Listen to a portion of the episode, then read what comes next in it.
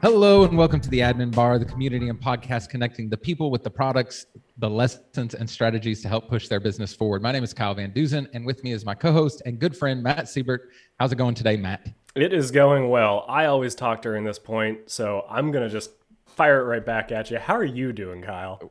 I, I'm doing pretty good. I'm super excited about today. Uh, today's topic is something we've been working on for I don't know, a, a little over a month now, and mm-hmm. been kind of working on a lot of this behind the scenes, and we've been waiting to put out this podcast episode when we had everything ready. So uh, just excited to jump in. We got a lot to get to today, so I, I figure we probably skip the banter a little bit and talk about this. Heck yeah. So what is it that we're uh, we're going to be talking about? So uh, about a month ago, I posted inside of our uh, Friday Chaser email a link to a survey I was doing of like WordPress agencies, uh, specific to like their income, the kind of work they do, their team size and all that. And so we've collected all that data. We had a little, I think just over three hundred people respond to that.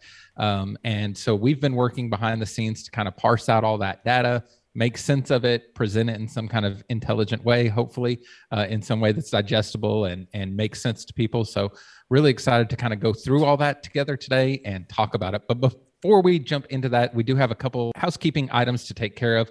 One is to make sure to stop by our website, the admin bar dot com, where you can find notes to the show, as well as links to everything we're going to talk about in today's episode. There's going to be links to all the data, the raw data inside Airtable that you can take and do with what you want.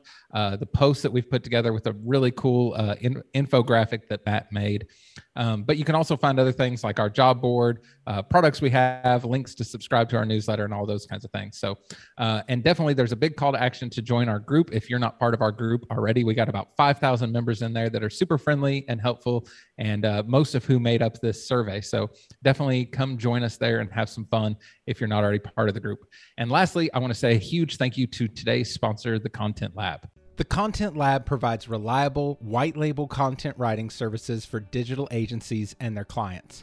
Whether it's content strategy, website copy, lead magnets, blogs, or even email marketing and newsletters, the Content Lab has you covered.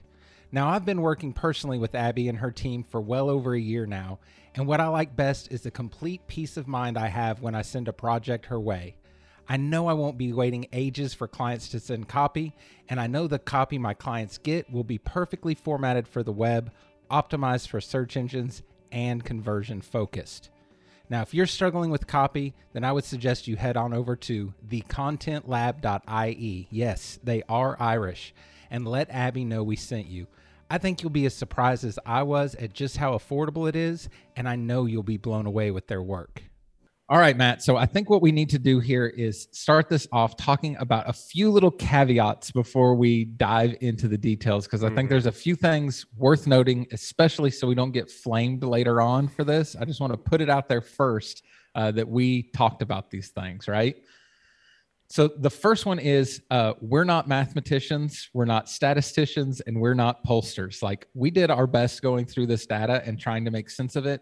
Chances are we made some mistakes, right? So I did everything with a calculator. I did all my work twice, but uh, I'm still no mathematician. And to add on that too, um, like I'm not good with numbers um, at all. I never have been. But that said, um, anybody that, that is or loves numbers um, and like finds unique, creative ways to put them together, um, if you do look at this content and you see, oh, well, you know, you guys totally missed like this correlation or something, absolutely tell us. Um, I'd love to add that to the infographic and just, you know, continue to expand on that. Yeah, absolutely. A good point. Great way to qualify a podcast episode too by saying we have no idea what we're doing. um, I guess the second thing here is all these findings are very anecdotal. So there's, I don't know how many th- hundreds of thousands of WordPress agencies out there. We got in uh, survey uh, results from three hundred twenty-one people. So it's not an insignificant number. It wasn't ten, it was three hundred twenty-one, but it's also not a huge sample size. So I don't think this is a complete true representation of WordPress agencies as a whole, but more just the subsample of the people we surveyed. Now, we could extrapolate that out a little bit, but you know, take everything you hear here with, with a grain of salt. The other thing is going through this, you know, I kind of put the survey together, uh, excited about it. I'm very, uh, I love to get things done. So I'm always anxious to get things out the door.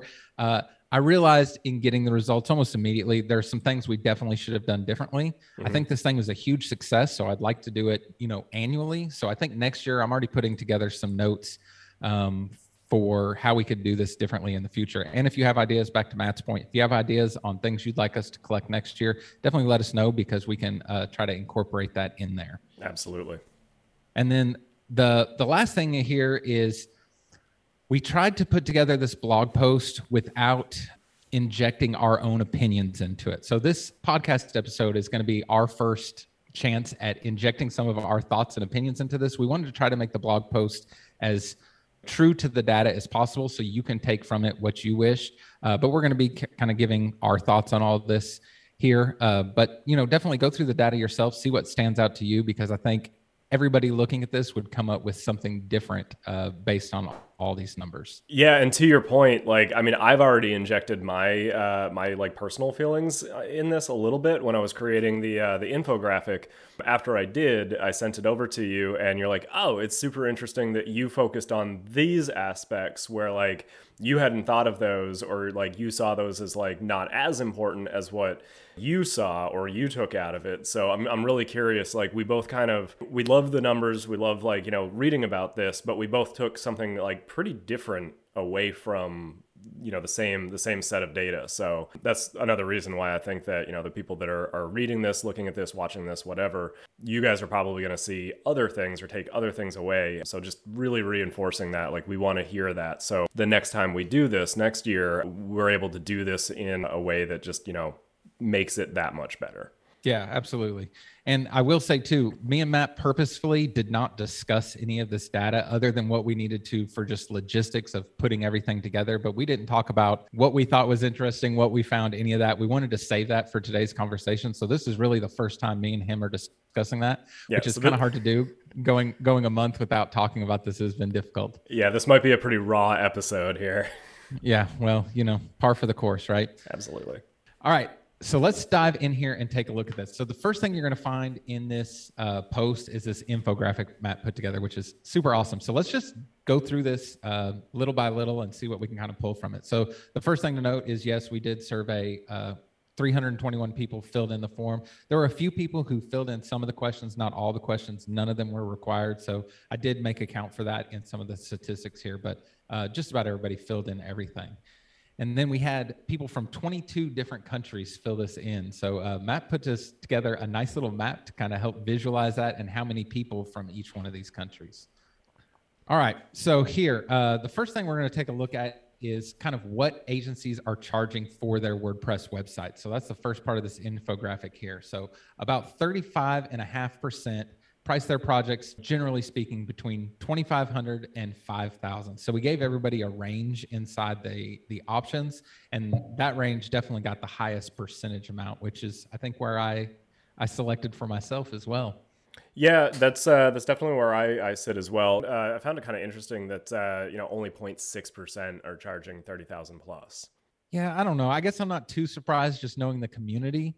Uh, there's just not a whole lot of people doing huge, huge projects. And those that are are probably too busy to spend time doing a survey like this. I can just imagine if you're doing one hundred thousand dollars jobs, you're probably not spending a lot of time inside of a Facebook group. So I think that's kind of part of the problem with these numbers too, is we're also getting the people, you know, like us that can spend time in a Facebook group. And I just imagine, I don't know, but I imagine the people doing one hundred thousand dollars jobs are probably not spending a lot of time inside of the group. Yeah, that's true. And I mean, like, even even this is like, you know, it's it's all averages. So, you know, sure. I mean, we've we've built websites for, you know, on the low end and the high end. But on average, you know, both you and I are in that thirty-five point five percent. Sure, exactly. All right. So the next thing here uh, in this section is the uh, annual revenue. So I just asked everybody what their annual revenue was in twenty twenty-one. Uh, so you can see here in the chart, most of the people surveyed, forty percent of them were under fifty thousand dollars. Uh, the next closest was between fifty thousand dollars and one hundred thousand dollars, uh, and seventeen percent got in between the one hundred thousand dollars to one hundred forty-nine thousand dollars range. So I thought this one was pretty interesting because this, if I had to put a hypothesis out before I did this survey, this is probably not exactly how I would have pictured it. Yeah, and the uh, the steady the steady decline, like it's it's very um, you know it's it's it's it's very patterned. Like the the way that it falls is uh, is interesting to me. Um, and a lot of this too is that our group does consist of a lot of people that are just starting out. So, you know, I think that that really does show what our group holds. Yeah, I think that that's obviously a huge part of it. The other thing that I guess one thing I would want to do differently next year, and I don't know how easily we'll be able to get this information out of people, but you know, your revenue is kind of a, a silly number to measure, because if your expenses are really high, well, the revenue number doesn't matter. If your expenses are ninety percent of your revenue, then who cares if you make a million dollars, you're still not making a ton of money, right? So I think revenue is kind of fun to look at, but it's also, it doesn't mean a whole lot in the end. Right. Yeah. We need, uh, we need to ask, you know, what, what the, uh, what the gross is and what the net is next time. I think that'll give us uh, a, a more interesting balance there. Yeah, I agree.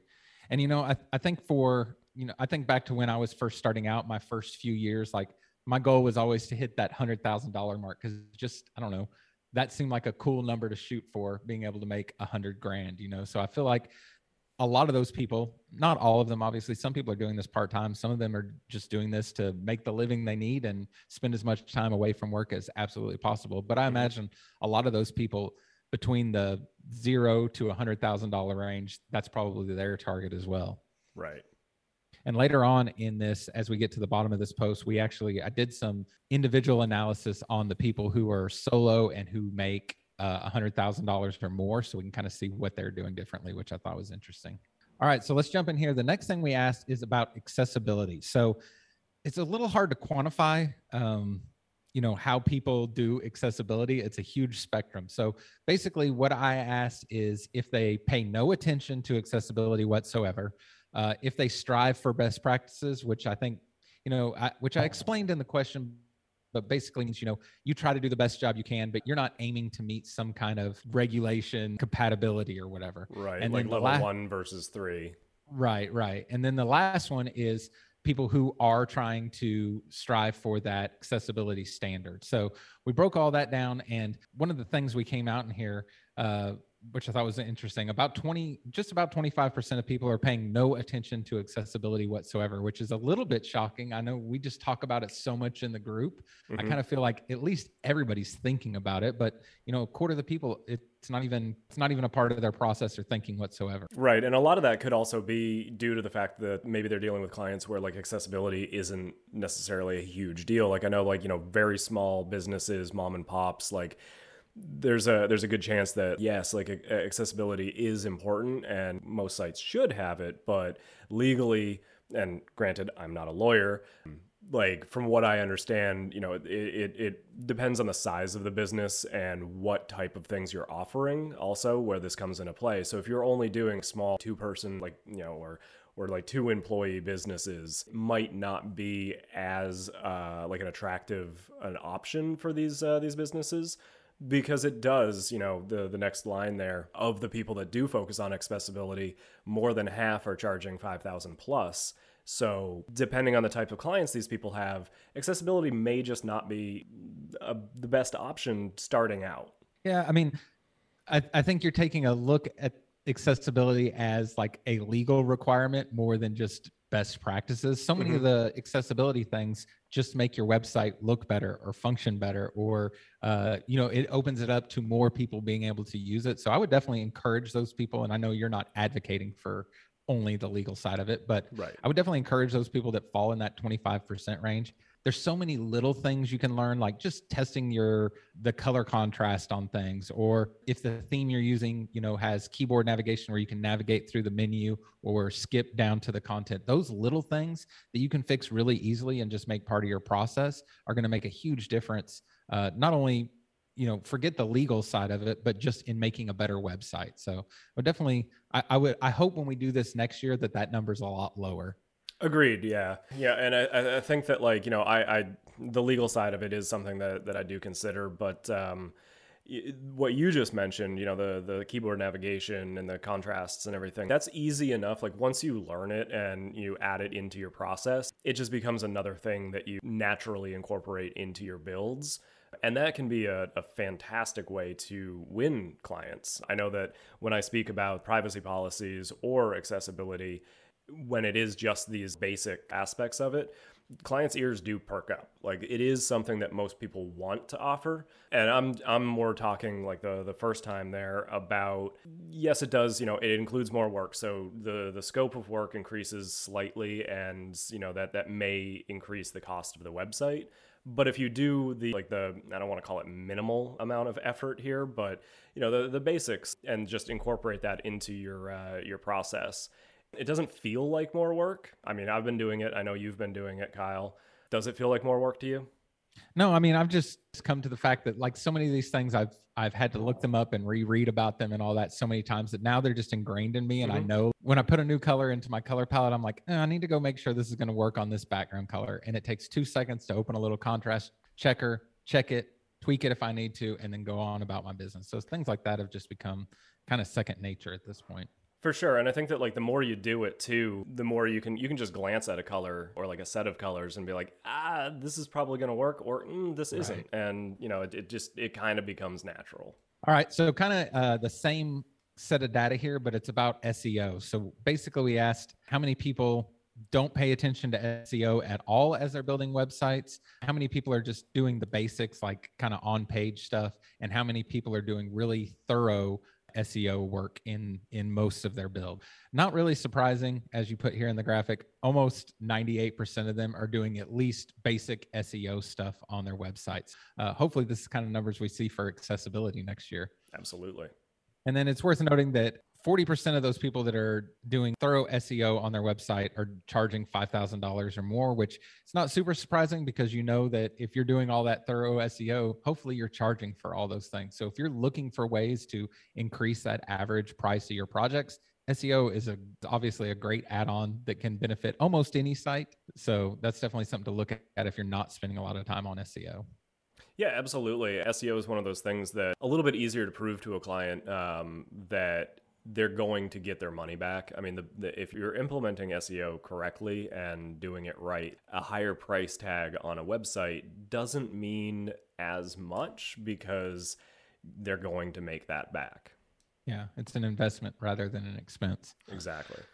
All right, so here's some questions we asked on outbound marketing. So we asked people if they're doing any outbound marketing, and eighty percent of the people said they're that no, they're not doing any kind of outbound marketing. And I, I kind of fit into that too. I'm really letting the game come to me. Yeah. Unless you count, you know, content marketing, which is, it's not really outbound. It's it's a little bit different, but I'm not making any cold calls or doing a lot of like going out to networking events or anything like that. Yeah. And like, I mean, I, I definitely fall into that group as well. Um, it's probably something that we all should be doing a little bit. But I mean, that eighty point two percent is, it was actually a little bit surprising to me. I figured that that would be lower. I thought that more people would be doing this. Yeah, I did too. And especially with how many posts you see of people saying like, how do I get more clients? How do I get better clients? I feel like that's probably one thing that a lot of those folks aren't doing that they could be doing to immediately solve some of those problems. So it's not always fun to do those things. And I suppose it's more work. So that's probably why people aren't doing it. But the number here, twenty-seven percent of the people that are doing outbound marketing are made two hundred thousand dollars or more in twenty twenty-one. So chances are, if you are doing that, you're going to be on the higher end of that income range than those who aren't. Yeah, and I, I, I wouldn't just say that it's uh you know it's more work or anything. I have a, a sneaking suspicion a lot of our, our group are, are similar individuals to myself. Um, so really, I'm I'm I'm really just speaking to myself um, or about me. Picking up the phone and doing a cold call, that just it is not something that it is work, but more than that, it's kind of nerve wracking. And I'm an introvert. I I work alone. I don't have that much uh, contact with the outside world. So the the idea of picking up the phone and calling businesses and, like, I hate to say it, but harass people, like, that's how I feel. Like, I don't want to be that guy. But at the same time, if you do it right, it's it doesn't come off that way. Yeah, and I think Uh, cold calling's one example, right? But there are other ways to do outbound marketing. So another one that we kind of lumped into this category was email marketing uh, mm-hmm. to help promote their business and strengthen relationships. About half the people in the group are doing some form of email marketing, and that those numbers pan out here uh, in this podcast as well, because I do and you don't. So right. uh, why do, why don't you do any kind of email marketing? Um, on that side of it, like... I mean, to be, to be completely uh, honest, it is more work on my end. And a lot of my clients, like when I send stuff out, like they are, they are grateful for it. But at the same time, my client base, I'm not entirely sure what it would be that they'd want. Um, I've tested the waters in a few things, like, you know, here are your analytics. This is what we're doing. This is like, you know, how you're your site's been doing, but, and even like just sending tips and everything. And my, my clients don't like, I don't, I don't know if they even care. They'll call me when they, uh, they have like questions or, or concerns or, or whatnot. And if I do see something concerning, I'll reach out to them directly. But the, like the monthly emails or the, uh, like the, the tips on writing content or, you know, I like, I, my clients just don't do that. So I, it's more work for something that I'm not entirely sure is, uh, is wholly beneficial. I mean, I see what you mean. I definitely think, you know, I send a weekly email out, shout out to Nurture Copy for that, because it's not a whole lot more work because I just pay them to write it all. And then I copy and paste it and send it out. So not a ton of work on my end. And you're right. Like I look at the statistics and see how many people are opening it and who's not. And I can tell which clients actually open it up and take a look at it every week and which ones don't. And it's not a huge percentage.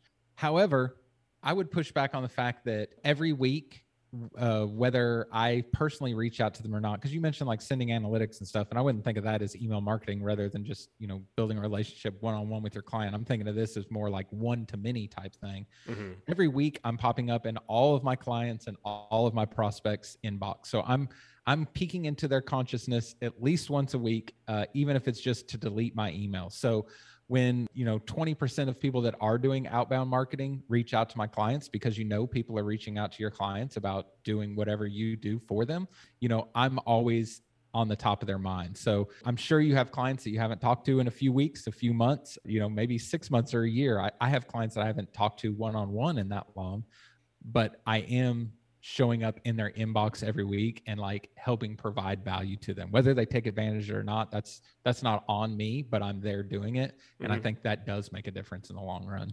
Yeah. And, you know, to, to go back to my, uh, my previous point is that like my client retention rate is, is, is great. You know, I think I've lost, uh, probably two care plan, uh, clients in the last decade. Yeah. That, that's kind of where I'm, I'm coming from, where it's like, it is more work because my, I don't have like any issue with uh, with churn. If I did start to see that that issue, I would probably be a little bit more proactive about these things. But just because I I don't I don't know. Like maybe I should start. Maybe I should uh, I should test it for a few months and see what the reaction is. And being on the forefront of, of somebody's mind, I can say that when I do send things out, for example, like like the Google Search Console's monthly emails where it's like, hey, you got this many clicks, you did this. I did I did actually test that this month, and I sent out to uh, to all the the clients that I have under under that, and uh, I did get a lot of responses that are like, hey, this is super th- uh, this is super helpful. Um, and I actually got a few that immediately reached out and they're like, hey, you know what? That reminds me, I need to do this. And I got a, you, I got a little bit of work out of it. You're proving my point. You reach I am out proving to them your and point. Then you remind them that they need you. Right. All right. Let's, uh, let's move on here. Let's see. Um, so one of the questions I asked is kind of what is your trajectory of your business? Are you growing? Are you stagnant? Are you declining? Thankfully, a very small percentage feel like they're declining, only two, two point eight percent.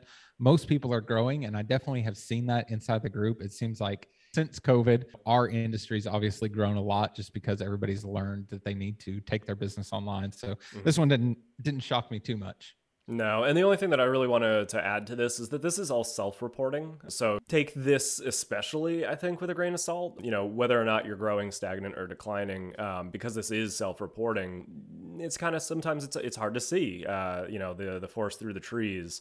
So this was, and I, I guess I'm coming from a place where like this is, for me, was one of the harder questions to uh, to answer. Like, I'm I'm more stagnant than I am growing, but at the same time, like I, I really don't often like sit down and crunch all of my numbers and like really see like what's going in, what's coming out. Like, so I could potentially be declining. I don't believe I am. Um, like, I mean, the end of the year reports show that I'm not, but this is a question that like I've I've always had, and I know there are ways to do it.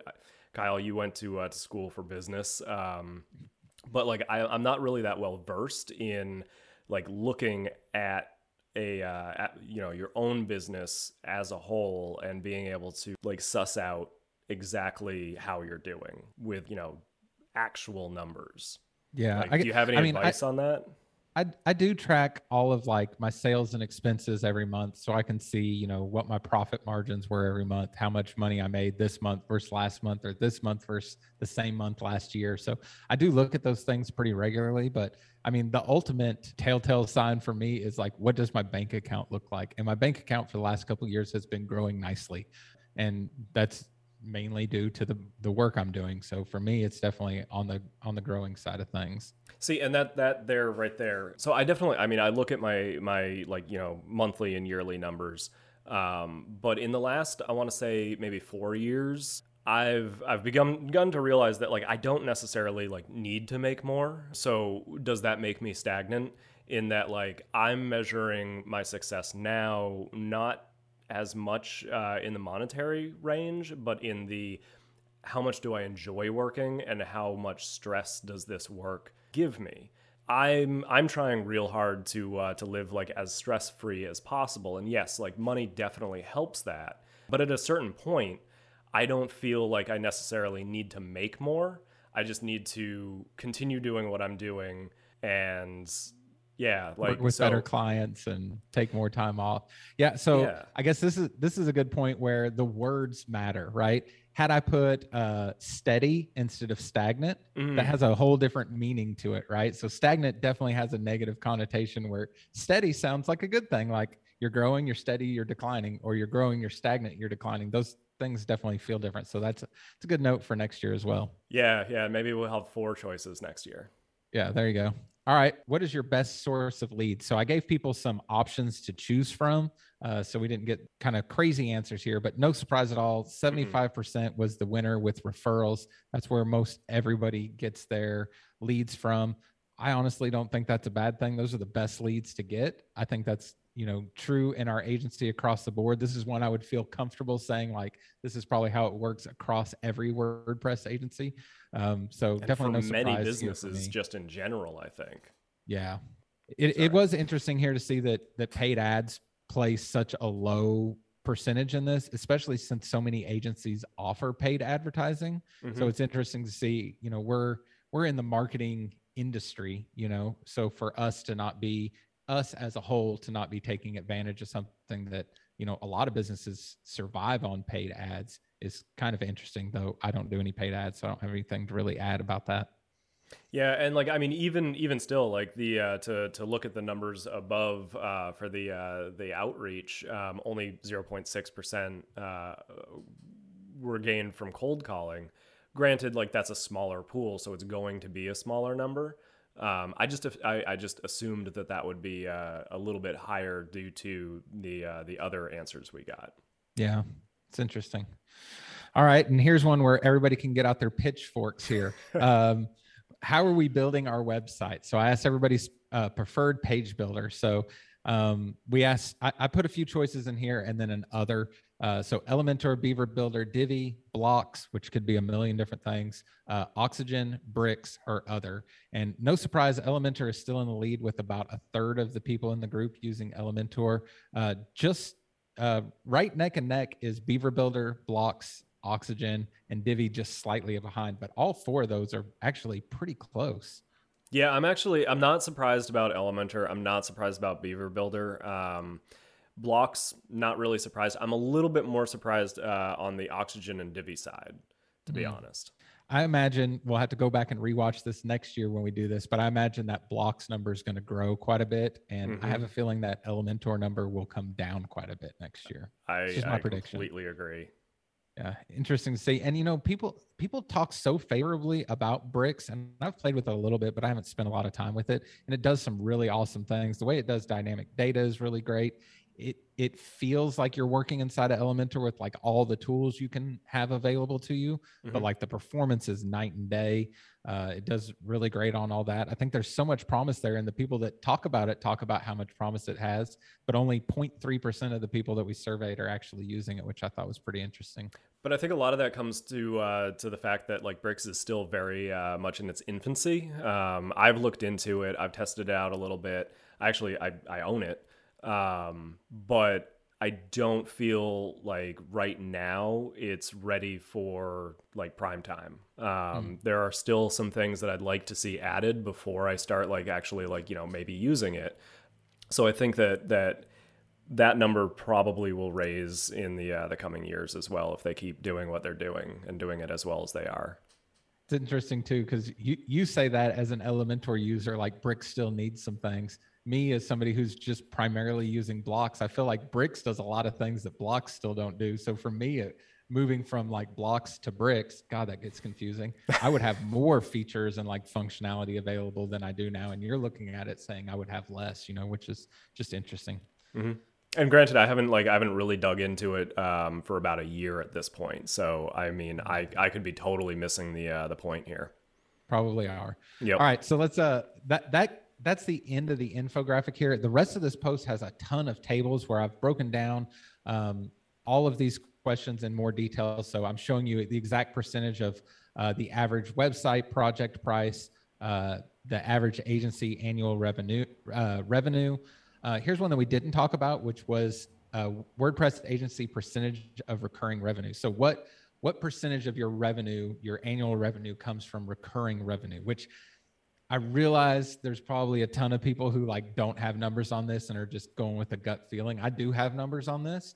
Uh, so this was one that was easy for me to answer. So I imagine we'll have to take this with a grain of salt too, but uh, most, you know, twenty percent were in the ten to nineteen percent range.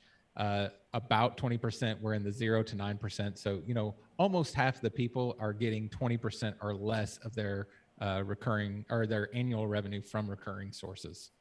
All right, so then we'll jump down here into accessibility. And I did give some kind of uh, notes about what all the choices were. And you can see a breakdown on uh, what what each people are doing. Uh, and then I took and, and looked at like, how does this affect people's average project price? And I did this for like everything inside this blog post, but uh, for their average project price and their annual re- uh, revenue. So I, I took a few benchmarks here. So I said, I used the the average project price of five thousand dollars or above, because that was well above the average in the group. Mm-hmm. And I took, um, for the annual revenue, I did two hundred thousand and above. So the idea here was you can look and see, okay, uh, the people who are aiming for compliance, thirty-four percent, uh, uh, thirty-four percent of those are making five thousand dollars or more per project, where the people that are not doing, not putting any focus on accessibility, only twenty-five percent of those are making five thousand dollars or more. So hopefully that makes sense on all these, but I did just have to pick a number to go off of and use on all these. So I did the five thousand dollars per project or more, and then the two hundred thousand dollars or more per year. So you can kind of look and see how that affects both of those things. Same deal on S E O here. You can go through all those numbers. Um, No huge surprises there. Um, the people that are doing thorough S E O are making, you know, a lot more of them are making five thousand dollars or more on average. Um, outbound marketing, you can see the same things here on how that affects your project price and your annual revenue price.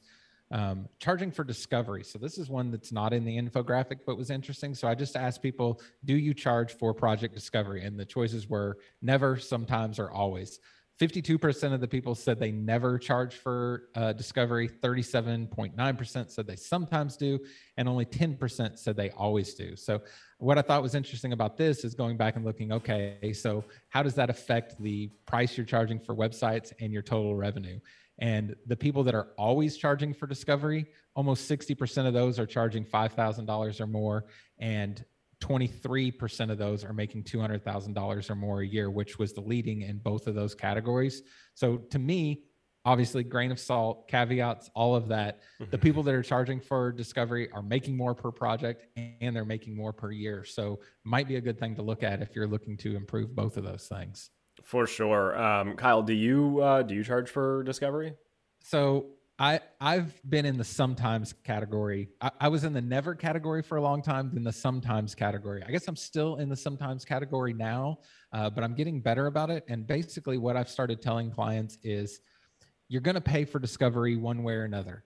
Either we do it up front, you pay for it, you have the full documentation on everything, we have a clear picture, I can price your project really accurately, we can get through your project really quickly, and you'll end up with exactly what you thought you were going to end up with. Or you can not pay for discovery. We'll kind of wing things in your project. We'll one hundred percent have uh, change, you know, scope changes. Uh, we'll one hundred percent have some uh, misunderstanding on some things. We'll have to go back and reconfigure this stuff. So you'll end up paying for all this in the long run, and us having to redo a bunch of work or, you know, missed, uh, you know, mismatch expectations. Mm-hmm. Um, so you end up paying for it one way or another. And when I just explain it like that, as, you know, not as a sales pitch, but it's just like, these are the facts. I've done this enough times to tell you that if we don't plan everything up front, then we're going to have a big tangled mess at the end. When I have pitched it like that, it's been a no-brainer for people.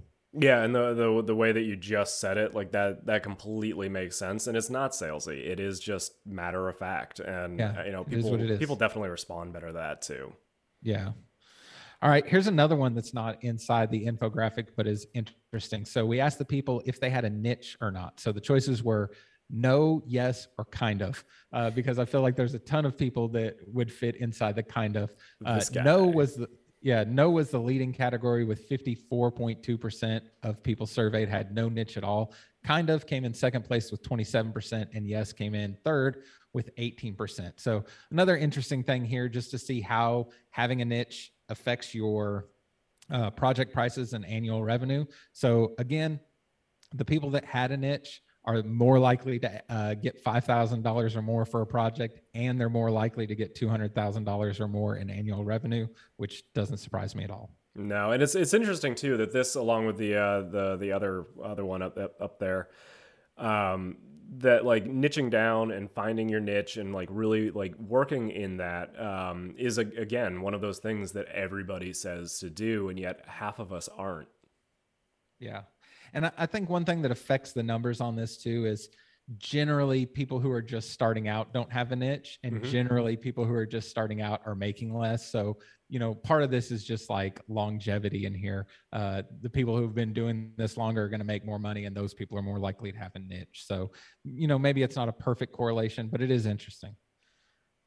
So here's one on email marketing, kind of same thing again. We gave them the choice of no, yes, or kind of, uh, and then break down how that affects the price of their project. And this is one of those things where Uh, what you put in the infographic was not what I took out of this data. So this is one I definitely wanted to pause on and talk about. For sure. Um, and it goes back to kind of our, our argument of should you be doing this or not. So for me, what I looked at in this and, and saw was of the people who are doing email marketing or kind of doing email marketing, they're much more likely to get five thousand dollars or more for a project.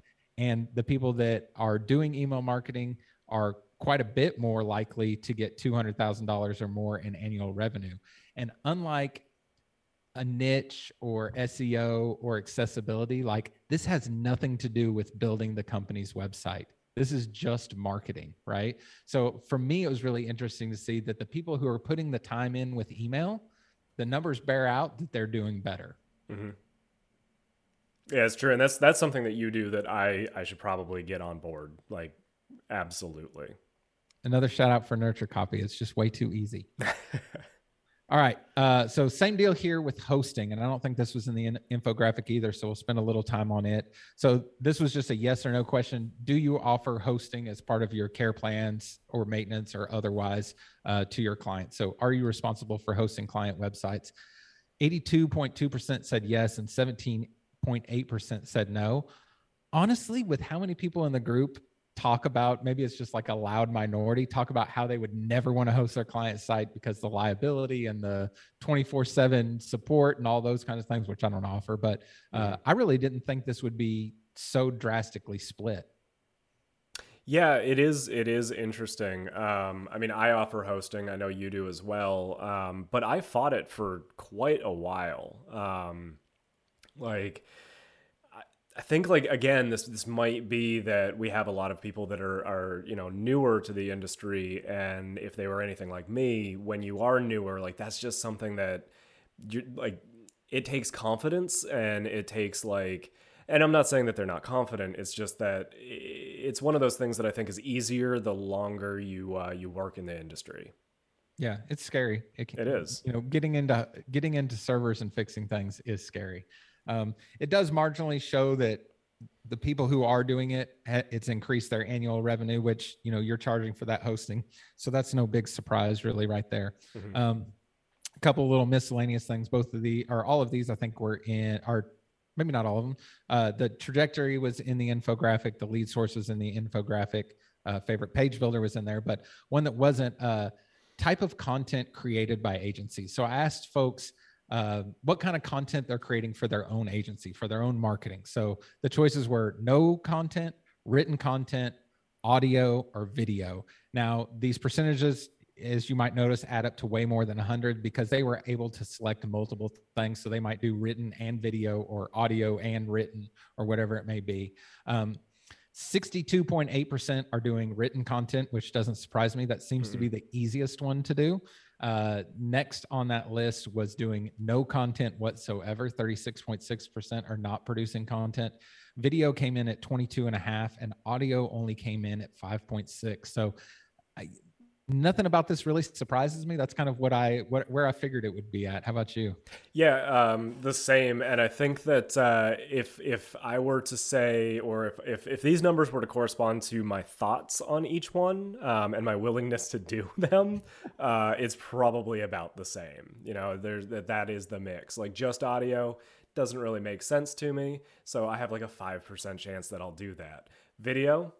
Yeah, like I'm I'm definitely more willing to do that. Written, no no question. Like this year actually was the year that I've really started to uh, to start learning that habit of like let's let's get more content out there. So, you know, previous to that, it was no content. So, yeah, like it it doesn't come to uh, come to me as a surprise. I imagine next year we'll see that video number go up too, just because it's it it gets easier and easier to do and mm-hmm. I think the numbers prove that it's definitely helpful. All right, the last thing I want to talk about in here, and this was some data that I actually just thought of this morning and put into this post this morning as I was uh, thinking about doing this call. So because of the huge percentage of people we have in the group that are solo agencies, they're the only one inside their agency, uh, and because of how many people were making less than one hundred thousand dollars, maybe I'm making a- assumptions here that they'd like to make one hundred thousand dollars, but what I wanted to do here was pull in uh, some of this data and say, okay, of the agencies who are solo and making one hundred thousand dollars, how do these numbers look for all these different categories, right? So mm-hmm. the only thing you're seeing inside this are the percentages for folks that are solo and making one hundred thousand dollars or more. Um, now, there were only twenty-four people that met this criteria, so now the sample size is really, really low. It's not the three hundred we had before, but it's still interesting to see uh, those who are kind of at that point in their agency, uh, how these things are helping them. So focus on S E O. The basics won huge, eighty-three point three percent are just doing the basics. Um, accessibility uh, surprised me. The number one answer for that of these agencies was they were aiming for compliance, was the, which was the strictest standard on this uh, survey. Uh, charging for discovery, sixty percent are never doing it. Um, this one aligned pretty well with, with the general population. Um, has an identifiable niche. Uh, fifty-eight percent said no, twenty-nine percent said kind of, and twelve percent said yes. So that doesn't seem to make a huge difference between these folks that are solo with one hundred thousand dollars or more uh, and just the general people we surveyed. Um, of these people, seventy percent are not doing any kind of email marketing, twenty-five percent are, four percent are kind of doing it. And then as far as hosting their agencies, ninety-one point seven or hosting their clients' websites, ninety-one point seven percent Uh, are and eight point three percent aren't. So if you're kind of in that category of you're solo, you're trying to get to one hundred thousand dollars, that kind of data might be interesting to you as well. Yeah, I'm curious of these uh, these twenty-four folks, like if they were to uh, to start, you know, altering their their um, like what they're offering, how they're doing it, all of that stuff to uh, to correlate better with the uh, the higher income ones. I, I wonder how much of a, a difference they would like they would see within that first year of uh, of doing so. Yeah, I mean, there's just some things where you know you're going to start charging more. So when you start doing more S E O, you're going to be adding billables to projects. So mm-hmm. you should make more, you know?